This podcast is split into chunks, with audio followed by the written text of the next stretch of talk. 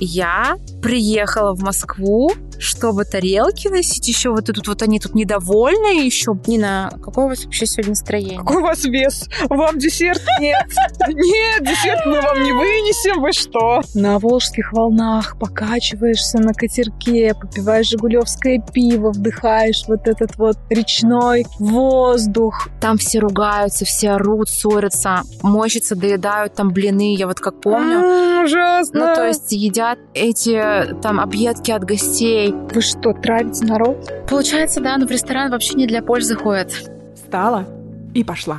Всем привет, я Нина Ванина, пиарщица и автор подкаста «Встала и пошла». Подкаста о современных женщинах, которые не выбирают между карьерой и личной жизнью. И этим эпизодом я открываю третий сезон подкаста. Да-да, я сама не верю, что уже третий. Пока лето не закончилось, мы будем говорить про отдых, как правильно отдыхать, чтобы отдохнуть, а не устать от впечатлений, как получать удовольствие, ну или хотя бы не испытывать угрызения совести от ничего не делания. Героинями сезона станут невероятные женщины, чья профессия так или иначе связана с разными видами отдыха. И в этом эпизоде мы будем говорить про один из самых популярных видов отдыха, про вкусную еду в красивом месте, конечно, я имею в виду рестораны. И все, что с ними связано. Героиня Анастасия Егорова, эксперт в сфере ресторанного сервиса, как многие, начинала с позиции официантки и прошла через выгорание и теперь обучает сотрудников ресторанов отдыхать, чтобы встречать нас с улыбкой.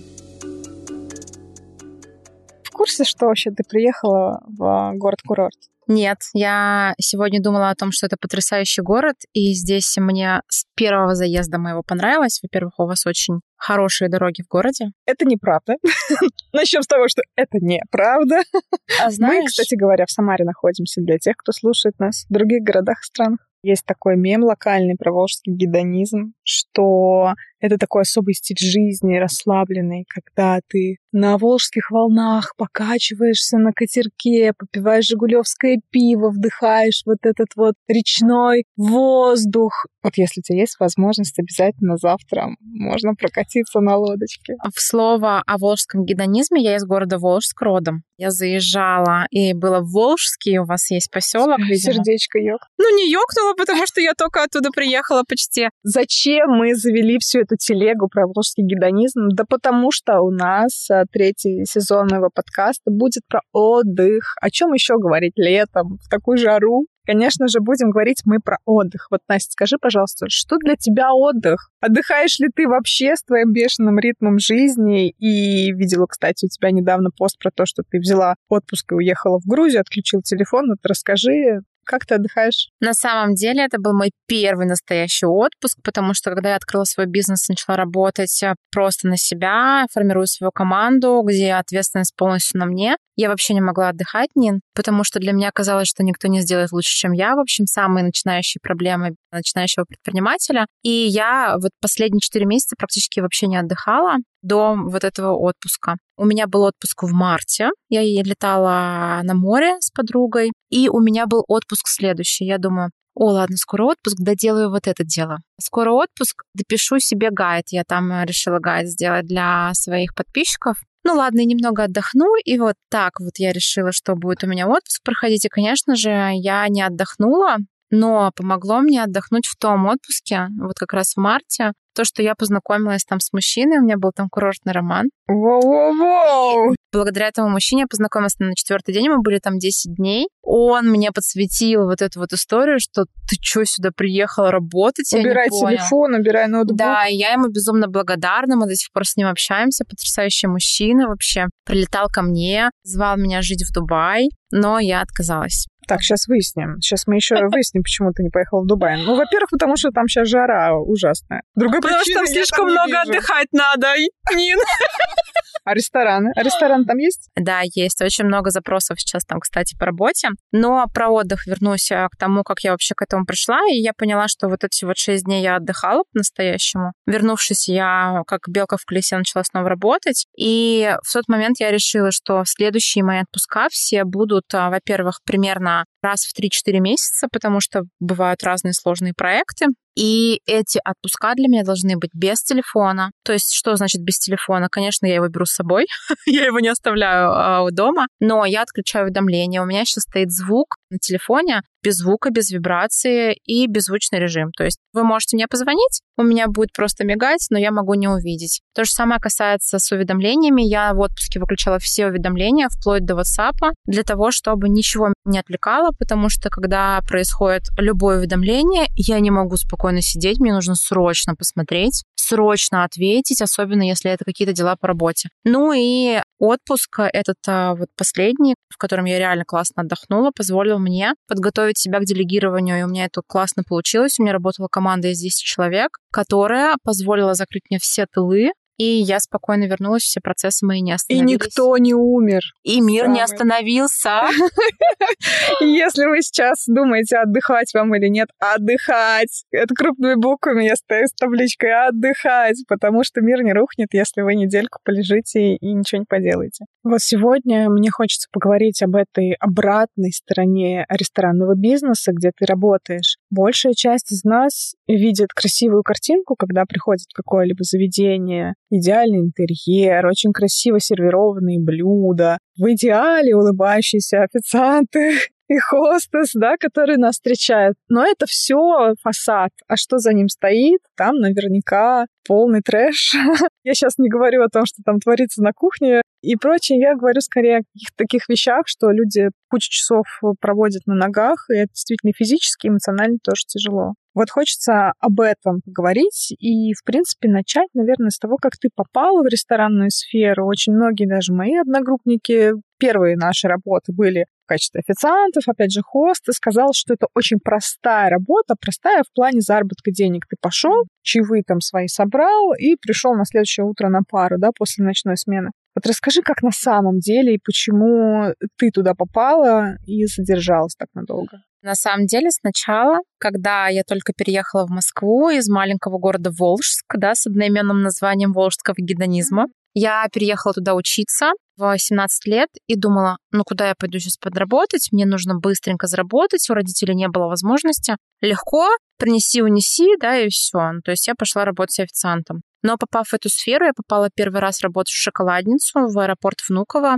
Жесть, там такая проходимость. Я поняла, во-первых, что это ужасная работа. И я подумала, я приехала в Москву, чтобы тарелки носить еще, вот и тут вот они тут недовольны еще, блин, вообще. Но это было тоже неспроста, потому что как раз-таки тот микроклимат внутри, о котором ты говоришь, да, который тебя интересует, это было ужасно. Мне не дали выучить меню. Мне не дали никакой структуры работы. Я мелкая, вообще только школу закончила. Ну там, да, я шустрая всегда была, но тем не менее. Я не знаю, как они работают, я не знаю, как коллектив зовут, как мне обращаться к повару. Это репутационный удар по шоколаднице сейчас наносится. Продолжай, Настя, пожалуйста.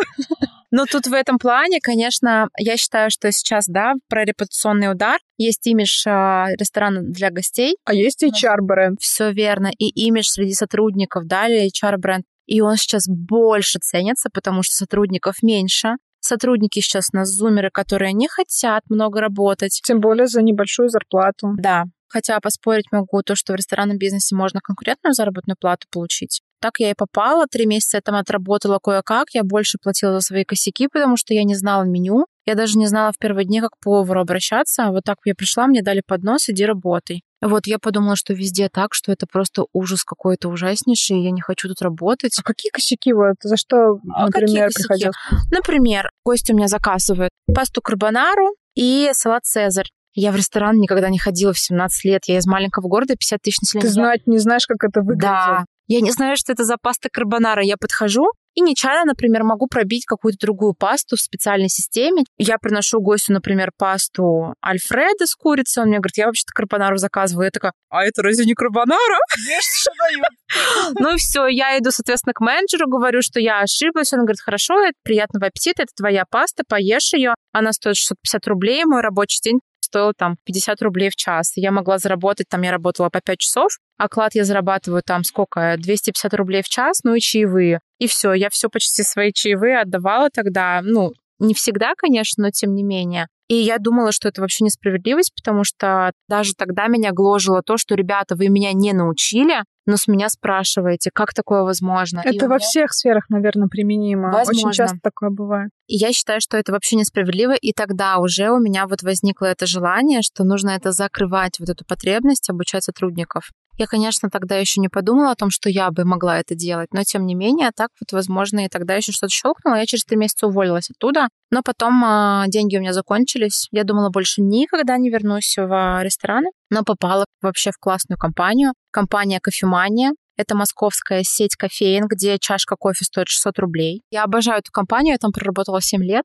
И там я поняла, что такое реальный официант, потому что это не просто принеси и подай, а это работа, где нужно знать меню, где нужно знать гастрономию, как продукты вообще делаются, что такое сыры, как они производятся, что такое гастропары, да, с чем сочетается, например, вино и позиция какого-то блюда или салата. То есть знать вообще очень много чего про рестораны, про компанию, о которой можно разговаривать с гостями. И тогда я поняла, что реально профессия официанта в этой компании — это очень сложная профессия, но она очень крутая, потому что есть возможность постоянно радовать людей, потому что они приходят удовлетворять свою базовую потребность, а здесь можно показывать действительно какие-то вещи, которые заставляют их возвращаться. И тогда я в этой компании, когда начала работать, там была стажировка три месяца, я работала почти бесплатно, тоже там за пятьдесят-восемьдесят рублей в час. Три месяца я училась, я посещала тренинги, я учила меню, я сдавала его. В это время я не подходила к столам. И за это время у меня возникла очень высокая ценность наших профессий, где я действительно поняла, что каждая наша профессия — это профессия с большой буквы, потому что если выбирать ее как серьезную профессию, можно действительно двигаться.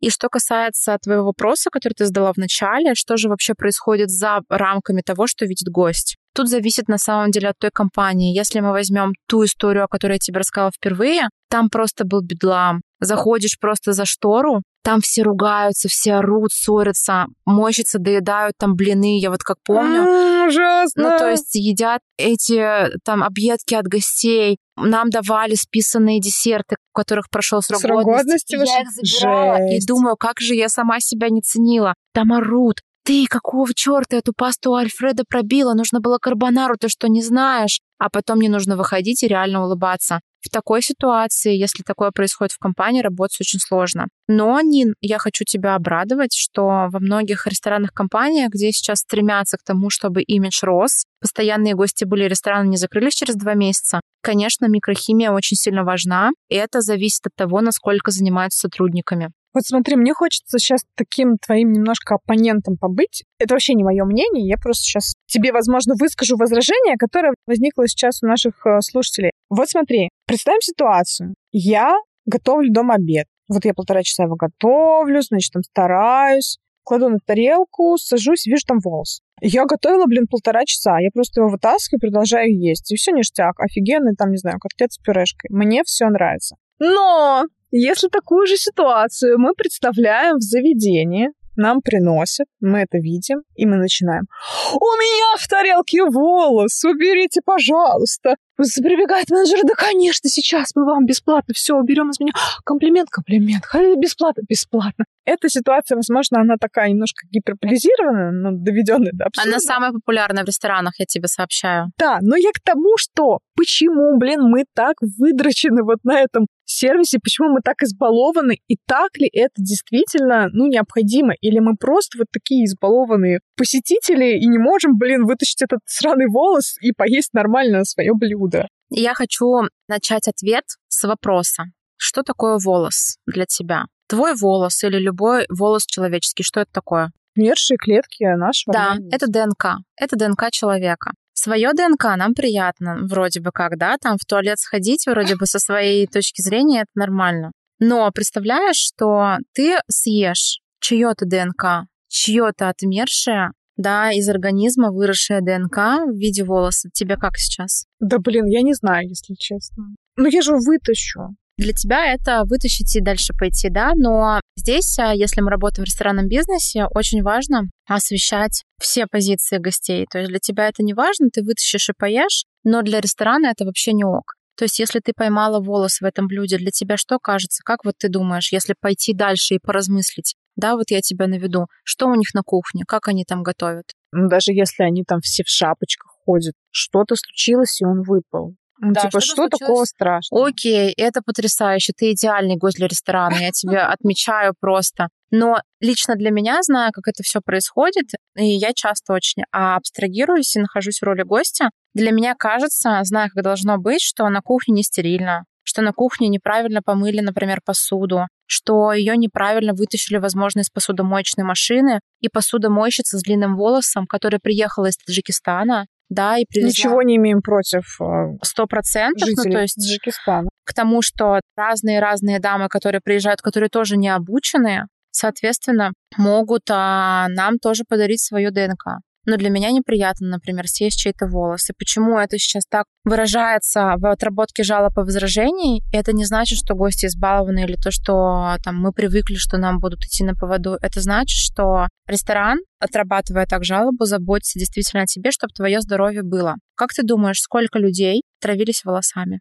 Блин, мне кажется, ни одного. Я, работая в ресторанной сфере, примерно такую статистику могу тебе прикинуть. десять гостей, например, обращаются к тому, что они съели у нас волос или было блюдо с волосом. Три из них приходят домой, и у них отравление. Я уверена в том, что два из них отравились не от волоса, но какие-то дополнительные частицы, которые попадают в организм, они действительно могут повлиять на различные отравления, потому что мы не знаем, какие химические элементы содержатся в волосах. Может быть, кто-то использовал наркотики, да, которые не усваиваются в чужом организме. Кто-то использовал таблетки, человеку другого аллергия. Именно поэтому для этого сейчас уделяется такое большое внимание. И ты, если ты придешь и сообщишь о том, что я не буду это есть, ты будешь совершенно права, то есть с точки зрения позиции гостя. топ три ошибок давай от эксперта в ресторанной сфере. Когда ты заходишь в заведение, какие ошибки ты видишь и понимаешь, что ну все, это заведение просто днище, я сюда не зайду. У меня инфографика готова в Инстаграме про неочевидные ошибки сервиса.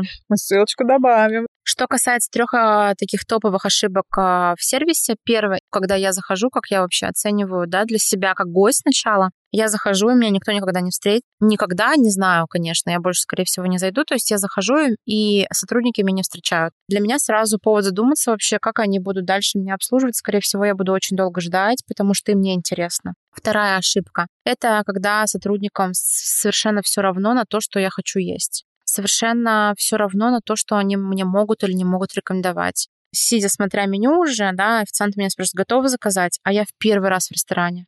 Камон. А что надо спросить? В этом случае как вообще советовать? Ну, в любом случае должна быть рекомендация. То есть для меня готовы заказать, записал и ушел. Это вообще не про то, что здесь есть сервис, потому что, ну, принеси-подай, я могу также зайти в столовую, мне пробьют заказ, да, я возьму еду и сяду. Как вообще понять, чтобы не взбесить тебя? Какие у тебя есть предпочтения? Как тебе рекомендовать? Конечно же, нужно уточнить предпочтения. Да, там... Кто Конечно вас... же, нужно быть на меня подписанным.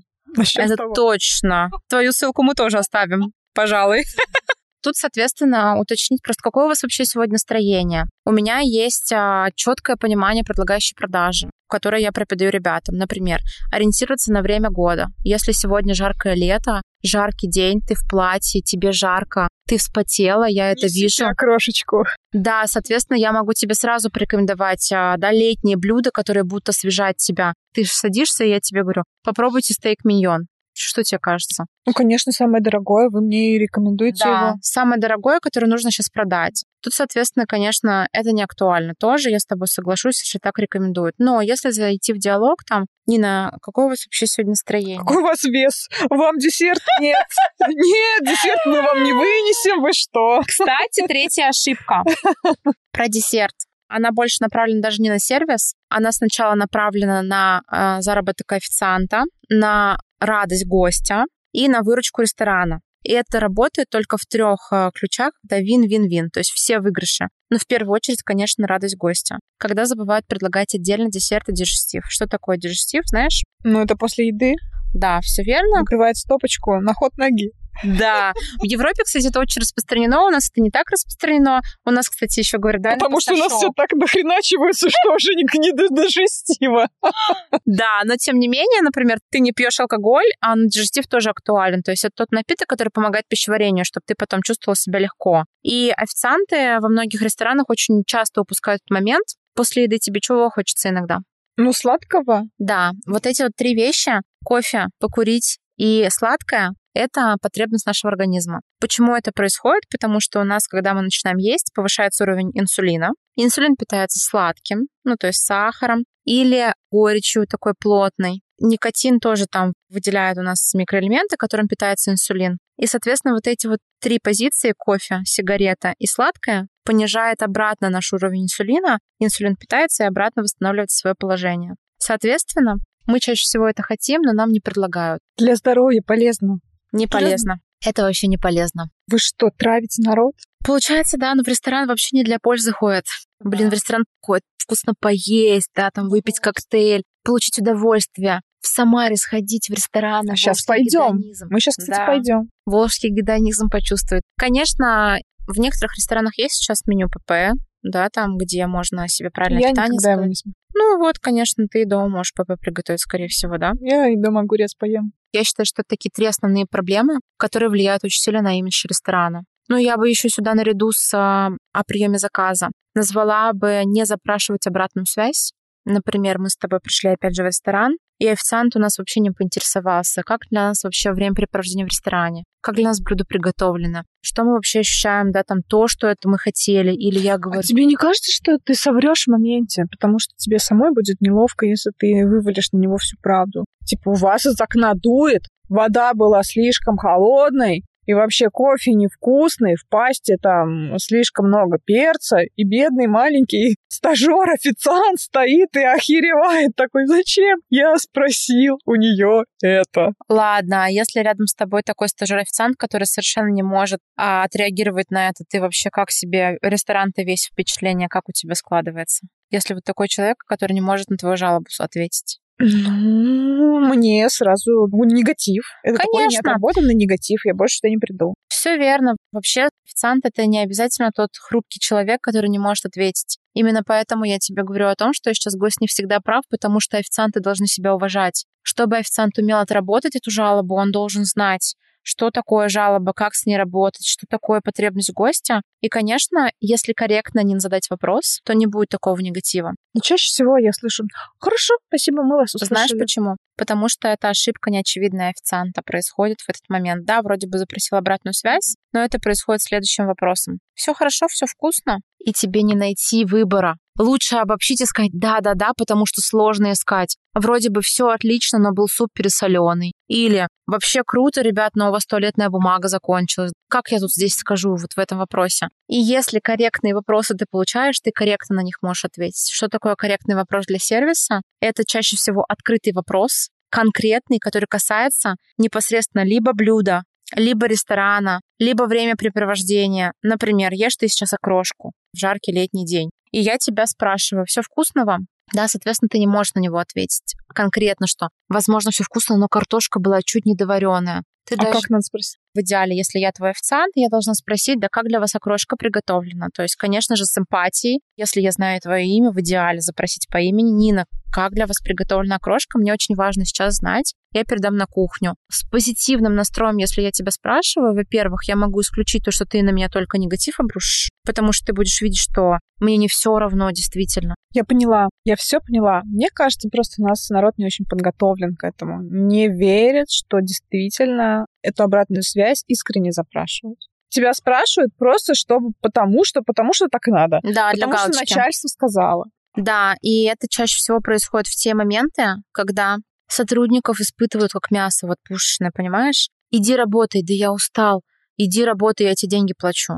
Вот у тебя плацдарм, вот и зарабатывай чаевые, понимаешь? Вот это тот момент как раз, когда надо развивать ту эмпатию в сотрудниках. Это тот эмоциональный интеллект, который сейчас очень важен. И еще очень важный аспект. Что такое для тебя хороший официант, Нин? Я вообще топлю за коммуникацию на равных в любой сфере.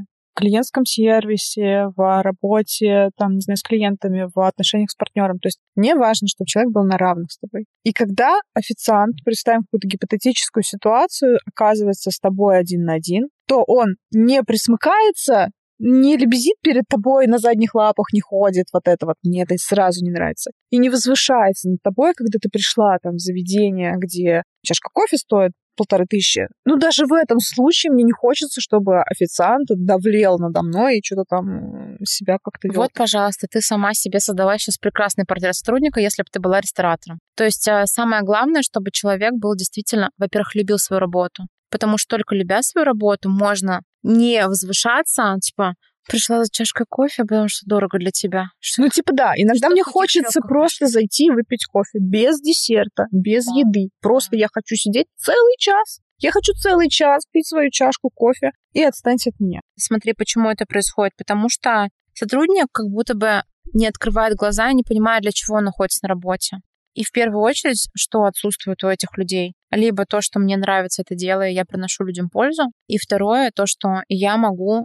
И мне должно быть интересно, что ты сейчас хочешь. Но не каждый человек может этот интерес проявить. Мы приходим в ресторан поесть. И самое главное, наверное, все-таки продукт. То есть это качество еды, прежде всего. Чтобы были свежие продукты, чтобы они были вкусно приготовлены. Ну, ты наверняка знаешь проект там «Летучий», да, когда она врывается на кухне и смотрит просрочку, там ругается с поварами. Недавно смотрела ее интервью с Надей Стрелец, где она рассказывала, что, в принципе, ее проект — это не про то, чтобы прийти, навести шороха и устроить там кипиш на кухнях. Она якобы таким образом меняет, повышает уровень сервиса в нашей стране. Вот расскажи, как ты считаешь, таким способом, приходя с камерой на кухню ресторана, можно ли, в принципе, повысить уровень сервиса? Как ты, в принципе, относишься к проекту ревизора? Проекту этому много лет уже. Как ты считаешь, что-то изменилось вообще в плане сервиса? Что касается проекта ревизора,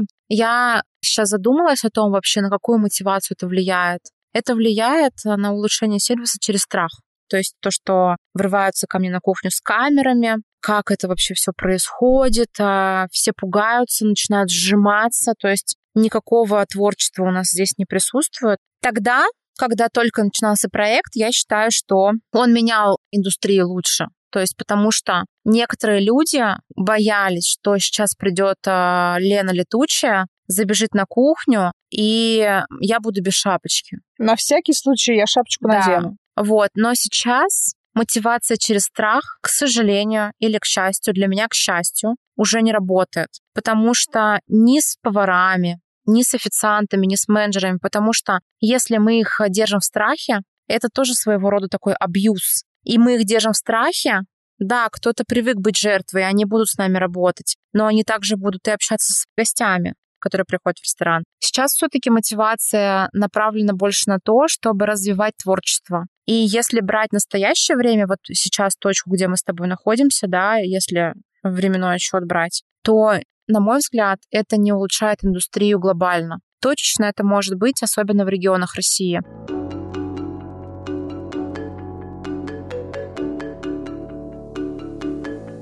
Большой блок про сервис я предлагаю завершить, потому что подкаст у меня все-таки про женщин и про то, как они не выбирают между карьерой и личной жизнью. Хочется про эту самую личную жизнь твою тоже поговорить. Знаю, что в твоей жизни был период личной жизни с шеф-поваром. Да, да. Расскажи, как это, в принципе, жизнь встречаться, любить человека, который тоже так сильно любит ту сферу, в которой вы работаете. Могли ли вы, допустим, прийти в ресторан и расслабиться, отдохнуть, а не сидеть там, не смотреть на качество блюд и сервиса? Расскажи вообще, в принципе, вот как ты с ним познакомилась, что это были за отношения? Классный вопрос. Мне нравится больше, чем экспертная тема, на самом деле. Поехали! Я познакомилась с ним на проекте, я поехала открывать два ресторана в Сочи. Он туда приехал тоже, он тогда был еще сушефом. Сушеф — это который роллы и суши делает? Нет, это суши-шеф. Вот, а сушеф — это тот человек, кто помогает шефу. То есть это а, как заместитель. Да, ну как бы су-шеф. Как субпродукт, простите.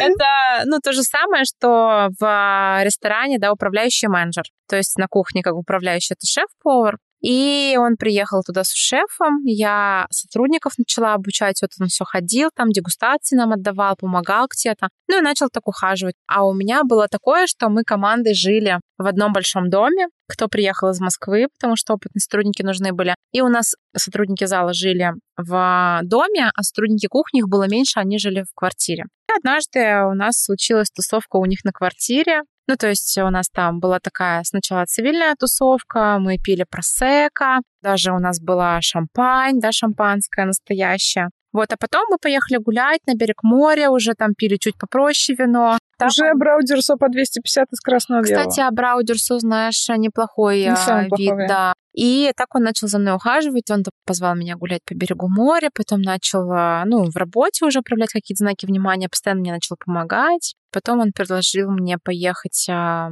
Роза-Хутор, на курорт. Ну, то и так у нас завязались. То есть отношения. Полный романтик был. Очень романтично, это еще берег Черного моря. Вечером закаты, вино, потрясающие прогулки, Сочи, новые локации. Ну, то есть он вообще очень такой романтичный был. Мы начали с ним встречаться, он мне предложил встречаться. Так очень официально. Я хочу, чтобы стала моей девушкой. Сообщила об этом всей своей кухне. И мы начали с ним встречаться. Я говорю: Слава, а что ты засиделся? Ну, как бы, с шефом. Он уже работал там шесть или семь лет. Я говорю: давай, может ты быть, на шефа. Ты абьюзить его начала? Получается. Получается, как бы насела на парня. Зато он стал шеф-поваром через два месяца. Через постель.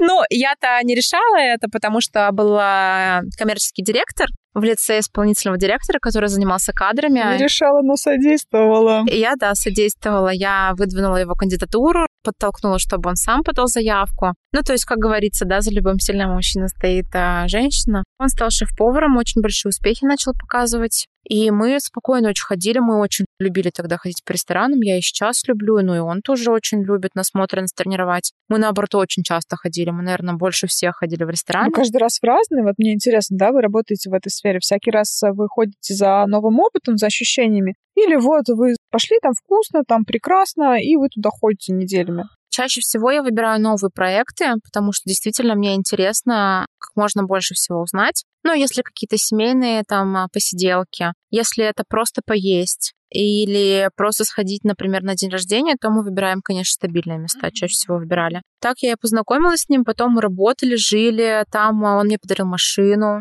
да, в Сочи как раз. Так мы жили, я приходила домой, у меня там какие-нибудь лепестки роз, мы куда-нибудь все время ездили. Боже, какая дикая романтика вообще. Но, Нин, оказалось не так все романтично, как кажется на первый взгляд. Потом его перевели в Москву, ну, на объект его поставили уже в Москве. Я на тот момент уехала, у меня два года, мы там жили в Сочи, и я заканчивала магистратуру, но я...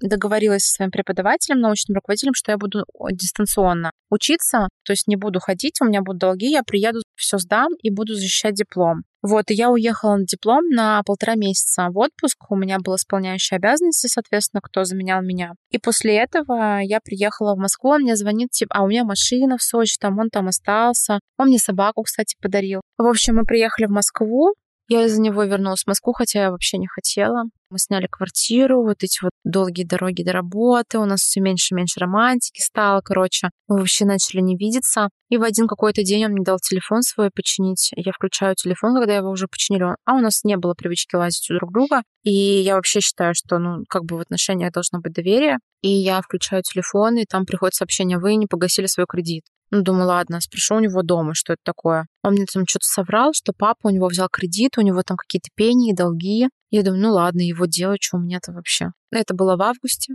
Через три месяца он ушел, просто молча. двадцать четвёртого декабря это было. Мы поехали, купили елку живую. Он повесил шторы дома и уехал работать в ночь.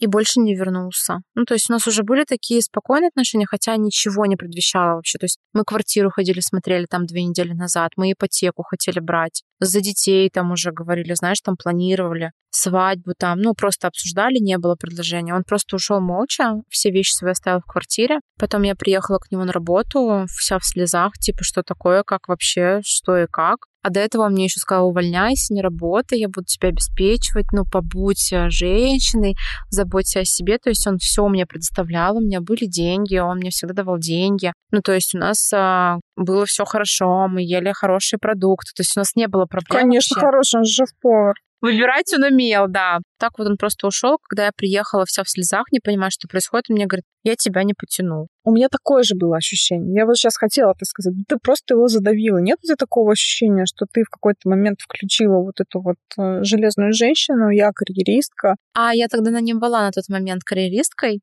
Ну, то есть я работала просто, знаешь, спокойно, рутинно. Я уволилась спокойно. Тогда у меня не было того, что, о боже, что я буду делать? Я уволилась. Я не знаю, что, я не считаю, что я виновата. Я уже прошла этот момент, хотя когда это все сложилось, мои родители мне помогли так думать, и у меня был очень жесткий спад, я очень сильно поправилась. Мне бабушка говорит, конечно, сама виновата, кто с тобой вообще сможет жить? Ну, то есть, короче, у меня тоже вот такое было там, как твой вопрос, да, то, что не считаешь ли ты, что ты его сдавила? Я так сейчас не считаю. Я считаю, что это выбор каждого человека. Мы просто могли сесть и поговорить, и если его что-то не устраивало, он всегда мог сказать об этом. Он мне никогда не говорил. Мы разговаривали достаточно часто, у нас не было проблем с сексом. Там а, не было каких-то таких, знаешь, глобальных вещей, он просто молчал, терпел, видимо, либо все в себе копил. Как вообще он ушел в этот день? Я не знала, что он уже ушел. Я поехала по делам, мне звонят и спрашивают, могу ли я помочь ему закрыть кредиты. Там я узнаю сумму, это больше, чем там миллионы. Оказалось, что они у него были еще раньше, до того, как мы встретились. Там вот этот вот кредит, который я в августе... А почему ты это должна? Почему это твоя финансовая а, ответственность? Стала? У него в каких-то моментах там он играл, ставки ставил. Короче, он еще из-за этого тоже. И когда он брал микрозаймы, он брал микрозаймы, он там меня как поручителя оставлял, поняла? Ну, нормально. А, ну то есть ты как бы там финансово фигурируешь? То есть не, финансово не фигурировала, но некоторые кредиты, которые были наши совместные, там мы брали на мебель или еще что-то, они были на мне. Как-то я тоже такая влюбленная, да, я на себя возьму, на себя возьму. И в итоге, видишь, игровая история повлияла на всю эту финансовую ситуацию. И когда он ушел еще, я три года не могла вообще смотреть на мужчин. Вот, только хотела спросить, это же такая... Я, я была подавлена просто, мне никто не нравился. Вот тогда я не ушла в работу. Мне в этот момент предложили открывать ресторан в Lucky Group, как раз Еву. И тогда мне предложили там строить вообще систему обучения. Вот, наверное, знаешь, тоже благодаря Славе я ушла в работу, я достигла высот, то есть что я сейчас ушла вообще, строю собственный бизнес. Но я три года вообще, у меня был провал просто в личных отношениях, я убегала в работу, у меня был жуткий трудоголизм, я не могла отдыхать, потому что если я отдыхала, мне вот это вот все травмы вот эти вот летели, как он ушел, я не а могла. А у тебя мозг отпустить. Ничем другим занят не был, конечно, ты начинала думать о своих старых тараканах. Точно. Расскажи, как ты вырулила вот из этого, у тебя же новые отношения. Это, получается, в две тысячи двадцать первом году мне встретился очень потрясающий мужчина, который позволил мне выйти из этих прошлых отношений. И зато я уже достигла очень много чего в карьере. Я уже стала сервис-тренером в две тысячи двадцать первом году, то есть благодаря большому количеству работы в Lucky Group.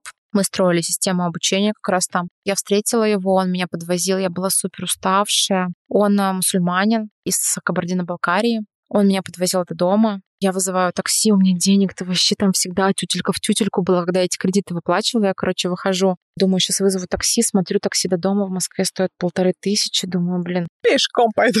На метро поеду, но я так устала. Я, знаешь, такая с хвостиком, ну, в спортивной какой-то такой, в casual стиле, ну, там не супер какая-то наряженная. И парень подъезжает ко мне, девушка, вас подвезет. О, класс, сэкономлю на такси. И не боялась, я бы сказала, я не такая, я же трамвая. Ага, да, в тот момент у меня было не до этого. В общем, я думаю, сейчас сяду спокойненько доеду. Я села к нему, он на меня вот так в зеркало заднего вида смотрит. А ты назад, что ли, села? Конечно. Ну, ну как да. Назад, как такси. Ну, типа там за это, знаешь, за пассажирское сиденье. И все, он говорит, что у меня ладошки воспотели, а вот такие глаза. И ждала три дня, меня подряд ждала около дома, там в семь утра. Я, я бы испугалась, если бы меня караулили возле дома. Я не испугалась тогда. Смелая женщина. Я, в общем, садилась к нему в машину, он вез меня на работу, оставлял меня на работе, потом забирал меня с работы, отвозил домой. Думаю, ну, классно. Использую возможности, так скажем. А потом через четвертый день он там начал поступки тоже такие хорошие делать. Как-то так разговорились мы с ним. И как будто бы я так доверилась. И все, я ему безумно благодарна, безмерно благодарна, потому что благодаря нему я уволилась с компании. Он меня, вот знаешь, как будто бы раскрыл. Во-первых, раскрыл мою женскую энергию наконец-то. Я наконец-то начала флиртовать с мужчинами, как я это раньше делала, там и все такое. Единственное, что у меня до сих пор стоит вес, то есть я не могу с ним пока ничего сделать. У меня там всякие эндокринные штуки. Что бы я ни делала, на какой бы диете я ни сидела, знаешь, это еще после вот этого вот расставания. Мы еще с тобой договорились такую тему обсудить очень личную тоже. И я знаю, что ты сменила религию, да, приняла ислам. Чем мотивирован был этот поступок? Связан ли он был с мужчиной, который тоже... Ну, у меня родители христиане. То есть я крещеная, в принципе, изначально. Мама у меня русская, а папа татарин. И у меня такая сложная история с детства, что когда мама мной забеременела в восемнадцать лет, папа и папина семья сказала, что им русская не нужна. То есть и моя мама с папой никогда не были. Но я общаюсь с папой и с мамой сейчас. Всегда я чувствовала, что вот прям во мне кипит кровь татарская. И я даже там, когда в четырнадцать лет меняла паспорт, я хотела папину фамилию взять. А у меня фамилия мамина, потому что мама так решила, и мама меня крестила. Ну и я как бы всю жизнь жила, ходила в церковь, но мне это... Я могу сказать, что никогда не откликалась, я в это верила, там, в эту высшую силу какую-то. Но у меня вот не было прям такого какого-то отклика, потому что так делали мои родители. Недавно у меня был проект в Махачкале. Я сразу хочу сказать, я приняла ислам не из-за мужчины. Я приняла ислам ради себя, потому что вот сейчас настал тот век, когда в мой личный век, вот в этом году, когда я очень сильно слушаю себя, вот как раз-таки говорят об отдыхе, какие я чувства испытываю вообще, то есть возвращаюсь постоянно в себя. У меня терапия сейчас очень длительная идет, то чтобы все вот эти вот вещи оставить в прошлом. И вес у меня, кстати, начал уходить. И когда мне поступила заявка, я в Новиков School была спикером, у меня был в команде участник, кто был из Махачкалы. И он мне там написал потом через некоторое время: «Анастасия, я хочу, чтобы ты приехала к нам поработать с ребятами, мы ресторан открываем, поставить сервис». Я рискнула, потому что мне очень откликнулось то, что они делают. И я не пожалела, потому что это потрясающая республика, это потрясающий город, это, наверное, по вайбу, по эмоциям, это самый легкий проект, в котором я работала. Это семейный ресторан. Раньше его держал его папа. Он очень большой религиозный деятель, его все знают в Махачкале. И сейчас сын взял это все и ведет. И его семья меня так приняла, как будто бы я их дочь. Знаешь, а вот этого мне в детстве не хватало. Там папы, мамы, вот этой полноценной семьи. И они меня возили в их аул. Там есть в Дагестане аулы, показывали мне Дагестан, я туда оставалась ночевой, они меня, ну, как бы так обо мне заботились. Такое ощущение, как будто бы не я приехала им помогать, а я приехала к ним в гости, и они делали все возможное, чтобы мне было хорошо. Еще денег платили. Я видела, как они там вот это все молятся, делают дуа, это как молитвы у крестьян. И мне так это начало прям интересно, я все начала спрашивать, знаешь, ну как-то непроизвольно, и вот у меня аж сердце вот так сильно билось. Потом вот этот вот мой коллега, мой партнер, кто сейчас ведет ресторан, он говорит: «Хочешь мы чай сходить, я тебя отведу, пойдем?» Я говорю: «Пойдем». Я там надела вот эти все одеяния. Я просто захожу и думаю: боже мой, у меня вот это, знаешь, у меня аж слезы прилились, я не знаю. А я что. Раньше думала, что нельзя женщинам в мечеть ходить. Можно женщинам ходить в мечеть, если ты мусульманка, и у них есть отдельное закрытое помещение, чтобы мужчины там женщин не видели. А тебя это как-то вот внутренне не было никакого противоречия? Потому что, ну вот, цивилизованное общество, там, равноправие, а тут женщина отдельно, а мужчина отдельно. Было, конечно, я очень много задавала вопросов. Я заходила наверх для туристов. Я просто вот так вот встала там, и, знаешь, как будто бы я смотрю, и у меня вот весь папин род стоит за плечами. Я просто офигеваю, что происходит вообще. У меня слезы полились. Я так просто... Мне папа позвонил в этот момент. Ну, то есть какая-то, не знаю, связь там, что... Я сама захотела ходить в мечеть постоянно. Там есть намазы, когда выполняются в мечети. Там много народу, много энергии. Я начала ходить, я там была десять дней. И ребята мне говорят: «Насть, может быть, ты не поедешь, типа, домой, давай останешься, мы тебя свозим в аул». Они мне за свой счет, вот этот вот коллега, мой партнер, ну, то есть я согласилась, купил билеты, продлил мне квартиру. Он начал за мной ухаживать, но у него есть жена. Так-так, это что это такое? А у них можно многоженство, и он мне предлагал стать второй женой. Блин, ну, что я... ты в этот момент, кстати, ощутила? Был такое, что он, может быть, согласится? Знаешь, он мне очень сильно понравился. Для меня, конечно, это что-то непонятное, потому что как это может быть мужчина с двумя женщинами? И я начала очень много об этом спрашивать. Типа, и у них это нормально, что мужчина одну ночь с одной женой, и жена знает, что есть вторая, а вторую ночь с другой женой спит. Ну, то есть ночует там, не спит, не спит, я уж не знаю. Конечно, я сказала, что мы закроем эту тему раз и навсегда. У тебя есть потрясающая жена. Начали с ней общаться. Я ходила с ее детьми, гуляла. Ну, то есть, когда я осталась вот на эти три дня. Когда я решила принять ислам, я сейчас его изучаю, он интересный очень. Много, конечно, противоречий того, что я привыкла делать. Там в открытой одежде вот так нельзя ходить. Но пообщавшись с имамом, кто водил меня в ислам, он сказал, что как ты захочешь. То есть ты постепенно это можешь делать, можешь не делать. Ты для себя выбираешь. То есть, и очень важную фразу сказал он, что ислам идеален, а мусульмане не идеальны. То есть любой человек из нас не идеален. Но мне все равно захотелось вступить в эту религию, потому что я увидела очень много силы в ней для себя. много традиций, которые мне очень сильно откликаются, очень сильные семейные ценности, но, конечно, не многоженство, которое я никогда, наверное, не приму. Все ценности в исламе хороши, кроме многоженства. Да, но и любая, знаешь, мусульманка, как раз вот я с ними же тоже много обсуждала это. Конечно, никто не за это, типа, я мусульманкой стала женой и говорю, что да, конечно, женись на другой женщине. Конечно, они не такие. Это кажется, что они себя не уважают. Они такие сильные женщины. И у меня тоже был стереотип, что женщины себя не уважают, не любят и все такое. На самом деле там женщины сильнее, чем мужчины по вот этому тоже стержню. Я решила это в предпоследний день, восемнадцатого мая я это сделала, там прочитала специальную молитву. Я просто плакала в этот день, как не знаю кто, как будто бы у меня произошло суперочищение всего организма, как будто бы я обрела для себя такую опору, знаешь, и я обрела для себя очень большую как будто семью вот в лице этих ребят, с кем я работала. Мы с ними каждый день почти на связи. Они потрясающие, вообще потрясающая семья. Они меня поддерживают, я им их поддерживаю. И даже уже не касательно темы сервиса, а просто мы общаемся.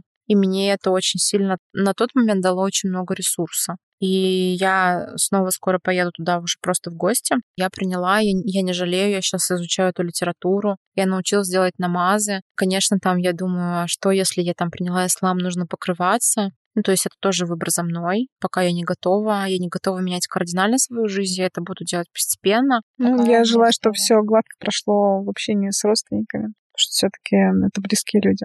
Настя, спасибо, что вот эти две личные истории рассказала. Они и про твое умение уступать вот этой жесткой женской энергии, да, которая у тебя есть, в пользу того, что ты слушаешь себя сейчас, да, научилась, научилась как раз-таки отдыхать, принимать. Спасибо.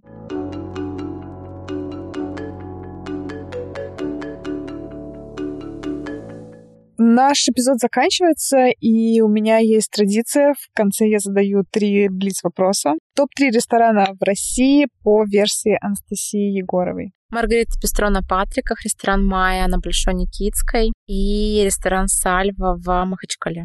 Прикольно. Хинкали и хачапури или севич из тунца? Все по настроению. Больше хинкали и хачапури. Представь, тебе вот-вот стукнет пятьдесят. Ты уже везде была, такая прожженная жизнью женщина. Как ты будешь отмечать свой юбилей? Я буду его отмечать в своем доме с видом на океан в Испании. И у меня там будет жить семья, у меня будет красная машина и гараж. Я уже это знаю. Возможно, это будет в Махачкале, кстати. Испания, возможно, заменит на Махачкалу, ребята. В Махачкале тоже море есть, да, да. Мы заканчиваем наш разговор с Анастасией Егоровой. Настя, спасибо большое, что приехала ко мне в Самару из Казани. Спасибо, что так откровенно ответила на мои вопросы. Мы очень много, мне кажется, сегодня говорили и про твою личную историю, и в целом про клиентский сервис, про ресторанный бизнес, про то, как он устроен изнутри, именно с человеческой точки зрения. Спасибо, что это рассказала. Мне кажется, это интересно. Мало кто знает про рестораны с какой-то другой стороны. Заходил с черного входа редко кто в ресторан. Спасибо тебе большое. Пожалуйста. Я, кстати, по поводу подарка для наших слушателей. Да, да, да, да, да. Я подготовила документ про тренды, как можно оценивать любому человеку, кто ходит в гости в рестораны, ресторан, именно с точки зрения и трендов, и ощущений, по которым можно определить, здесь стоит оставаться или не стоит. Как можем мы это сделать? Я думаю, что по ссылке, да. Можно мне в директ написать будет слово «Давай гедонизм». Гедонизм, да. Гедонизм, и я направлю каждому нашему слушателю эту ссылку, точнее документ, который потом останется с ними навсегда. Этот документ, кстати, еще никто не видел, это будет специально только для наших слушателей. Спасибо тебе большое, Настя. Это был подкаст «Встала и пошла». Если вы послушали этот эпизод на пляже или на шезлонге у бассейна, я за вас рада, конечно, но, как говорится, не от всего сердца. Ну, а если серьезно, надеюсь, что где-то между работой и семьей в привычном огне дедлайнов вы сможете этим летом остановиться, выдохнуть и позволить себе отдохнуть. Спасибо, что вы со мной, и пока-пока.